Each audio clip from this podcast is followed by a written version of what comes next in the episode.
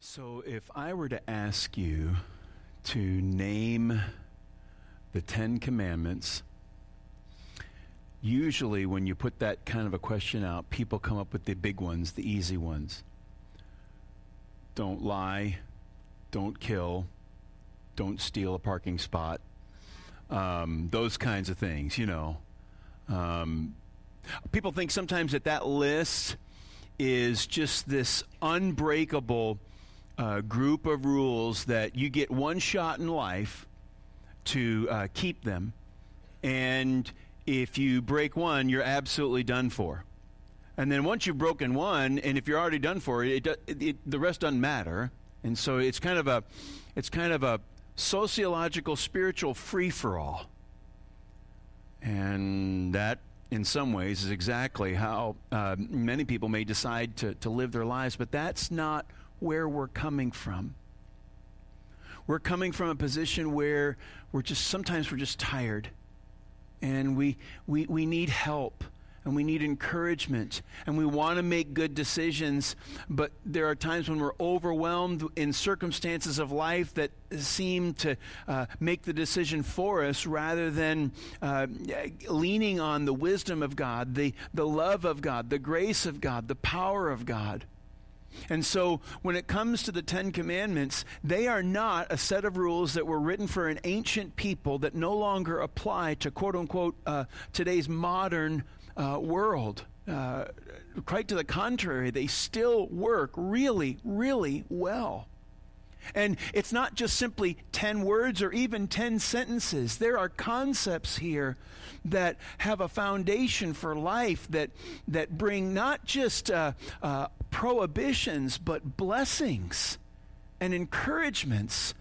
And so, uh, our goal to talk about the significance of these commandments for our lives is to, to learn the wisdom that God had always intended for people to live by so that we ultimately could live lives that please Him. Because, after all, if our primary goal is to help people find and follow Jesus, Jesus Himself lived by these laws and you know, he did pretty well. So, uh, in mimicking him, in following him, in trying to uh, make his life our example for living, we're taking a look at these uh, Ten Commandments over the next 10 weeks. And uh, we, we want to gain that wisdom so that we can apply it to our lives and live a life again that pleases God. But a little backstory, very brief backstory as to how we uh, get this point, get to this point in the first place. Through a series of events, the people of God found themselves a, a nation that was enslaved by uh, the ancient Egyptian empire. At the time, they were the most, one of the most powerful nations in the entire world. Their reach stretched quite far away from where you and I currently would find Egypt on a map. Uh, and the people of God were the slaves of the Egyptian rulers, building so many of those, those ancient great cities that uh, we now see. But uh, uh after a while, God said, Enough. And he sent a man named Moses to go talk to Pharaoh. That's the title of the king uh, in that ancient world. To go talk to Pharaoh and to basically said, I represent God and God says to let his people go. And Pharaoh just kind of said, Well, um, let me think. No. And uh, he just was, he, he wasn't, that wasn't going to happen. And so God, in another series of events, demonstrated his power over any and every aspect of Egyptian life and rule and law and so forth. And uh, eventually, Pharaoh said, Enough enough. I, I, don't want to go through any more of these bad days that uh, God brought upon Pharaoh and the, and the people of Egypt, and he let the people go. So um, they leave as a nation, walking out uh, of Egypt. But you gotta you gotta realize. This is a group of people that, for a bunch of generations, nearly 400 years, they just lived as slaves. They ate what they were told to eat. They dressed the way they were told to dress. They worked uh, whenever someone told them to work. They lived where they were told to live. They lived by the slave master by the whip. And, and, and that was it. They didn't have any laws, they didn't have any ways of making decisions amongst themselves. And suddenly they have all of this freedom, and what are they going to do with it? So God says, I'll tell you what you're going to do. I came and I, I, I, I, I rescued you, and now I'm going to give you rules to live by. Because ultimately, I want this to be for your benefit. These aren't rules that I'm going to give you that I'm going to just kind of sit from uh, on the other side of the corner of the building and watch to make sure you do the right thing. And when you don't, to just pounce on you. No, I didn't rescue you from one form of slavery to put you into another form of slavery. I rescued you so that you could have life and you could have hope. And that's really the whole point. I like the way that uh, I read uh, one preacher. He, he put it this way he says, um, here's, the, uh, here's where you need to understand the Ten Commandments in relation to the stories we find in the Bible and how they apply to you and me today. The Ten Commandments were not given as a requirement for salvation. Listen to this. This is really important. They were not given necessarily as a requirement for salvation, but rather a response to the salvation that they already had received. That's a big difference. They were not given as a requirement to salvation proper, but as a response to salvation that uh, they already had. God is saying, even before I'm giving you these laws, I've delivered you, and you are my people. I'm not giving you this law so that you can earn that privilege. You're already in. See? I'm giving it to you because I love you and I'm committed to you and I want to give you a good life.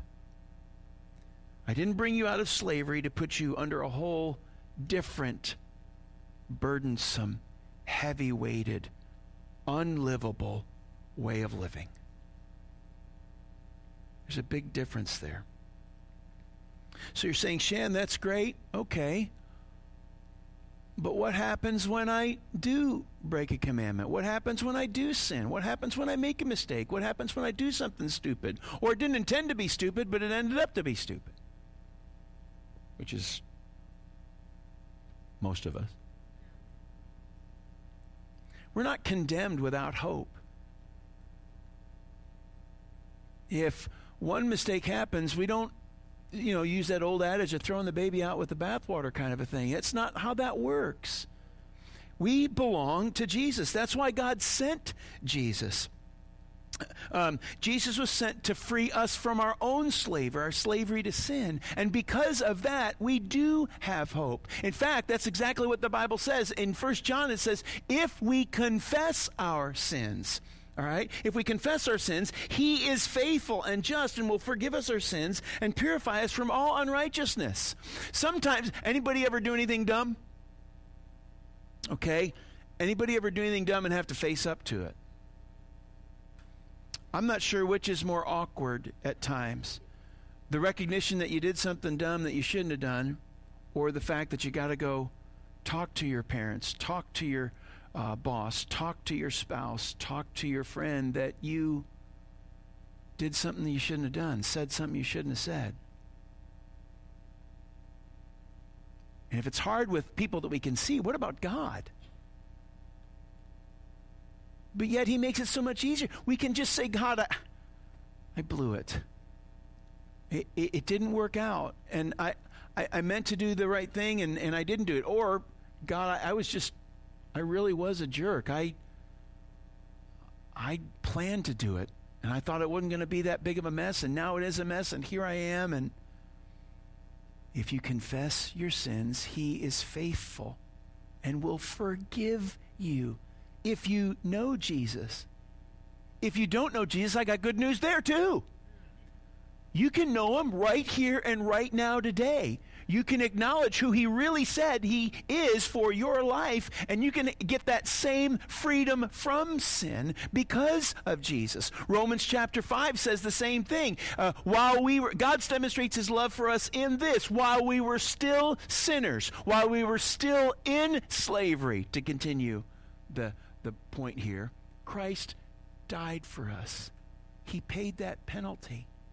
So if there's, there's no way you can miss out on hope here today. That's exactly the way it was supposed to be.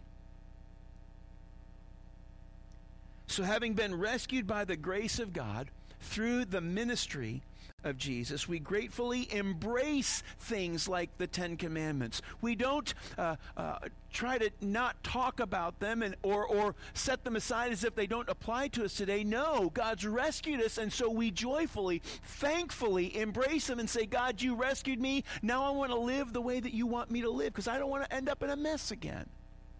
That really is the point of the Ten Commandments then and now. So, with that being said, let's kind of uh, jump right into commandment number one.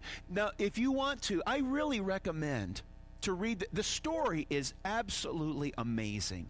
It, it really is. If it's summer, and you're looking for a good summer read, go to your Bible, go to the first page. One of the first books you're going to find is the book of Genesis. Go all the way to the end of Gen- actually, you can read about the Abraham if you want, but that's great. Just go go to the next book, Exodus, and that's where you're going to be introduced to everything I just gave in, in about five sentences. You know, tell the whole story of how it all came about and why the people were there and how Moses came to be who he was and all the things that God really did. And then in Exodus chapter 20, we have the first listing of, uh, of the commandments. You also find them again in Deuteronomy chapter 5. That's a couple books later if you want to. But find a Bible anywhere. There's, if you don't have one, there's, one un, there's some underneath the chairs here. Take one home. Uh, take two, one for the car. All right, it's it's it's fine. Uh, take one home. Go to the first book, Genesis. Go past that book and go to the second book, Exodus, and just read the first uh, the first uh, uh, twenty chapters, and then you're going to get the list. And in that list, uh, commandment number one is this: I am the Lord your God who brought you out of Egypt, out of the land of slavery.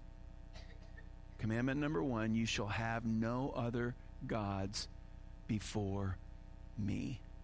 There's significance here that goes far beyond the three sentences or two sentences. There's great power here, and I want you to see that today.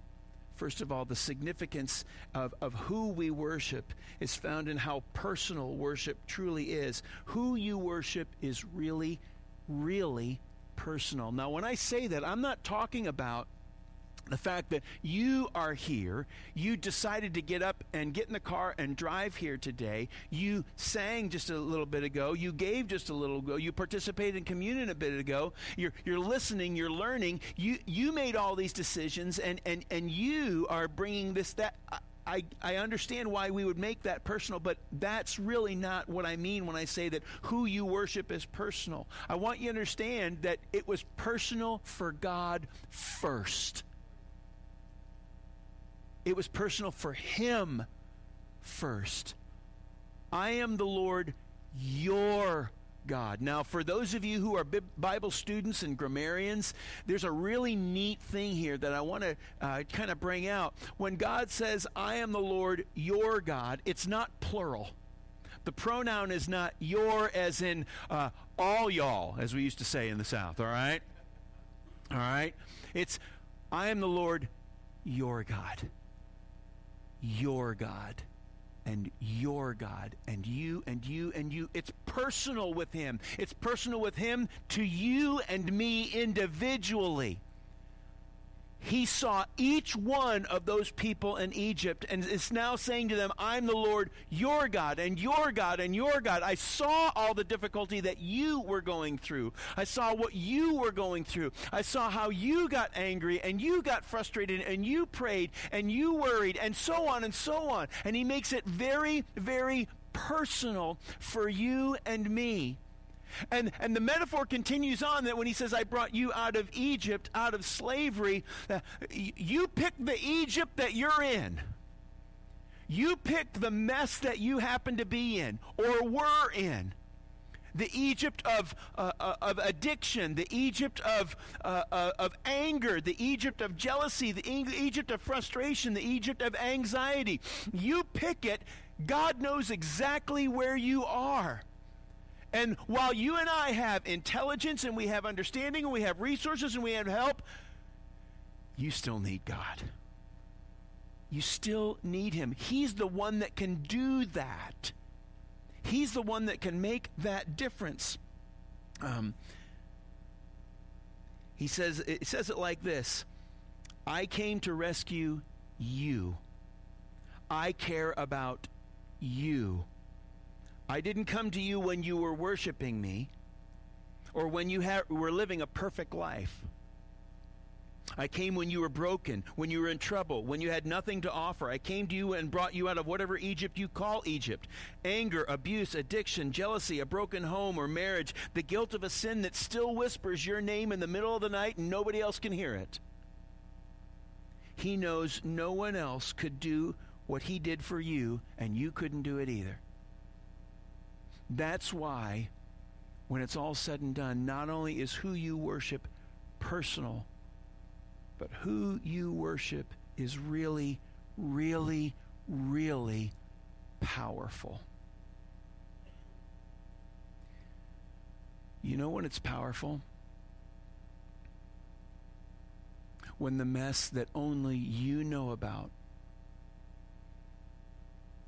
when the difficulty that only you understand,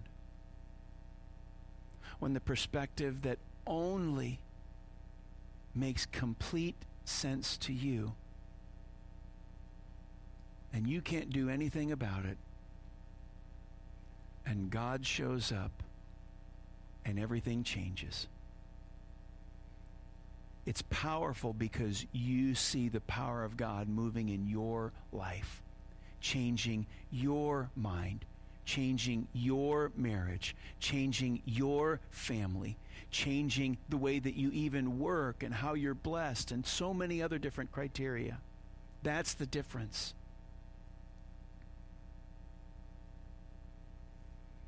You will have no other gods before me. Now, I need to go back to the backstory to help you to understand the perspective that, uh, and see, one of the things I say a lot is that people are people are people. In some ways, it doesn't matter whether you live in the 21st century uh, uh, AD or the 21st century BC. It, it, it doesn't matter because people still get frustrated over the same things. They still make the same stake, mistakes. Technology is almost irrelevant.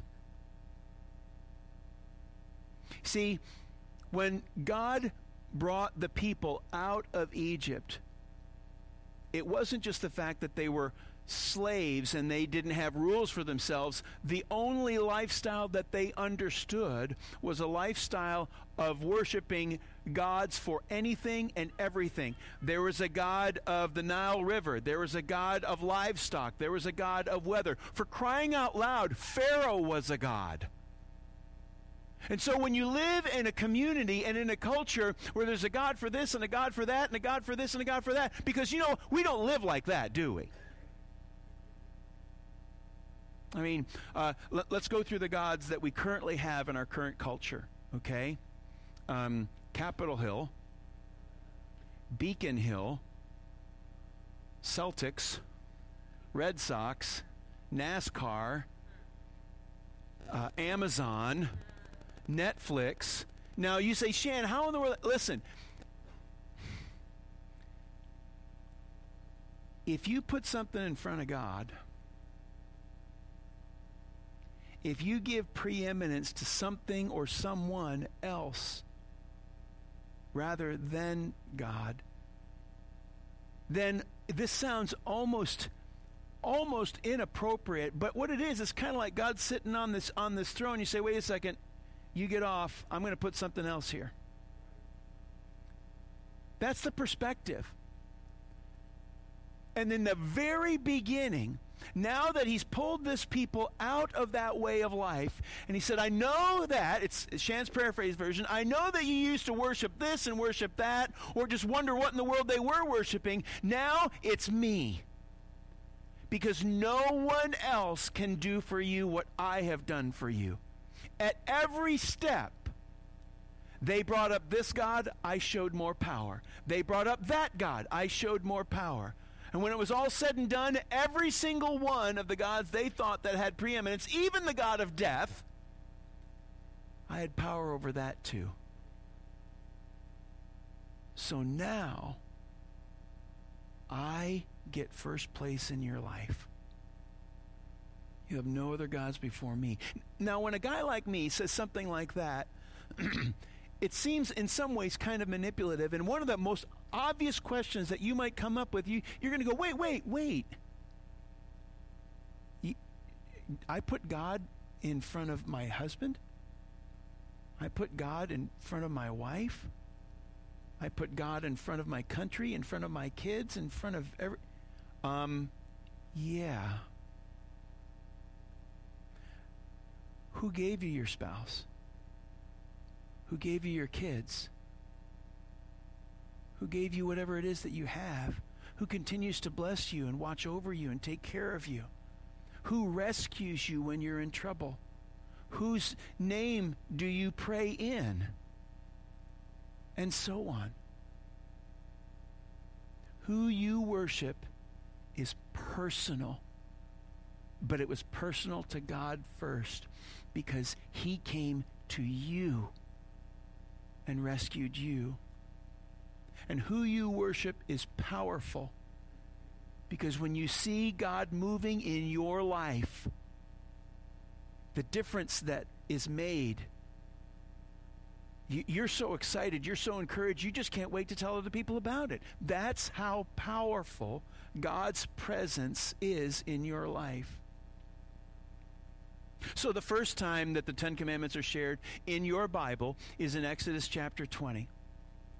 That's the second book of the Bible. You go to the third, fourth, fifth book of the Bible, and that's called Deuteronomy. And in chapters 5 and 6, it's recorded again. But it's a little bit different than at the next book of the Bible, and that's the book, a book named Joshua. By this time, all the people who came out of Egypt, that generation, has passed on. And it comes time for the people of God, the very next generation, to choose who they're going to serve. They weren't there necessarily uh, to see everything that God had done in Egypt.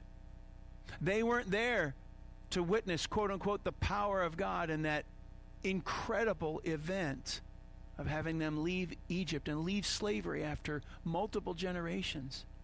Now it's time for a new generation to decide whether they're going to honor God. And in Joshua chapter 24, there's a powerful statement that the leader makes. He says this But if serving the Lord seems undesirable to you, if it just seems too much, if it seems like these rules are just a whole group of negative ninnies that really make life boring and difficult and hard and unacceptable and not fun and so on and so on, then choose for yourself this day who you will serve. Whether the gods of your ancestors served beyond the Euphrates, that's back in Egypt. Things like rivers and suns and clouds and death. Or the gods of the Amorites. They're about to go into a land that's also occupied by people who have many gods in whose land you are now living. But as for me and my household, we will serve the Lord. It doesn't matter whether you're the second generation of the Hebrew people, the second generation of Edgewood, or the first generation of wherever. The choice is still yours. Who are you going to serve? Who are you going to honor? Who are you going to live for? when my kids were little, uh, one of the things I always enjoyed was when I'd come home after a day. I'd come up to the front door and I could hear all the yelling and the screaming going on inside the house. And I'd open up the door and I'd say, Dad's home! And they would scream and they'd just start running. They would just run to me, and Leslie would come out looking like she'd been through nine rounds of a of a ten round fight. And um, oh, sure, they run and are happy to see you. It's fun to be worshipped. But it wasn't too many years along where I'd come to the farm and I'd say, Dad's home, and nobody would come. And after a while, they'd just kind of run away. Maybe they found out that I wasn't as strong as I used to be, or wasn't as smart as they thought I was. I wasn't able to fix everything that I could fix before. Or I couldn't make ice cream the most wonderful thing in the world anymore. Maybe I'm not the best dad in the whole world or the best husband. Maybe it wasn't me who made everything work, it was God in the first place. And the more I thought about how good God made my life and how blessed God was to me, all I could do was honor Him. And instead of trying to tell teenagers that they really needed to respect me, I found it a whole lot better to tell them that they really needed to trust and love God. Because He's the one that's always been and always will be worthy of the top spot, first place in your life. So, who are you going to choose? What way of life will you choose? Will you choose an empty way of life that you've had before? Or an empty way of life that someone else might recommend? Or will you choose the God who knows you, who loves you, who sought you first and loved you before you knew who he really was? As for me and my family, I choose God. God, we love you so much. You bless us in ways that we enjoy so much. And God, we just begin to list them all, and we're so thankful. God, we thank you for seeing us in the middle of our mess and loving us anyway, for seeing us uh, for the mistakes that we've made, sometimes by accident, sometimes on purpose and you still love us. You sent Jesus for us, and it's by his blood that we have been eternally redeemed. And so as we come today, Lord, we we're humbled. We're grateful. We're so thankful and we worship you because you and you alone can do for us what no one else could, has, or will be able to do. So, God, as we are here again, we want you to know that we choose you. There are people here who know you and love you and but are just overwhelmed. They're tired and they're sometimes not sure which way to turn. God, help them. Help them to see that you are waiting to rescue them again, to help them again, to comfort them again then there are people, God, who who are at their last rope. And they're here today because they just need your wisdom. They need your peace. They need hope that only you can give. You made it possible by your Son, and because of Him, they can have a life again. I pray that you would speak that message to their mind and to their heart and encourage them to find and follow your Son, Jesus. God, thank you for giving us these commandments, these ways to live life, live a life that pleases you. Bless us now as we live for you. We pray this in Jesus' name.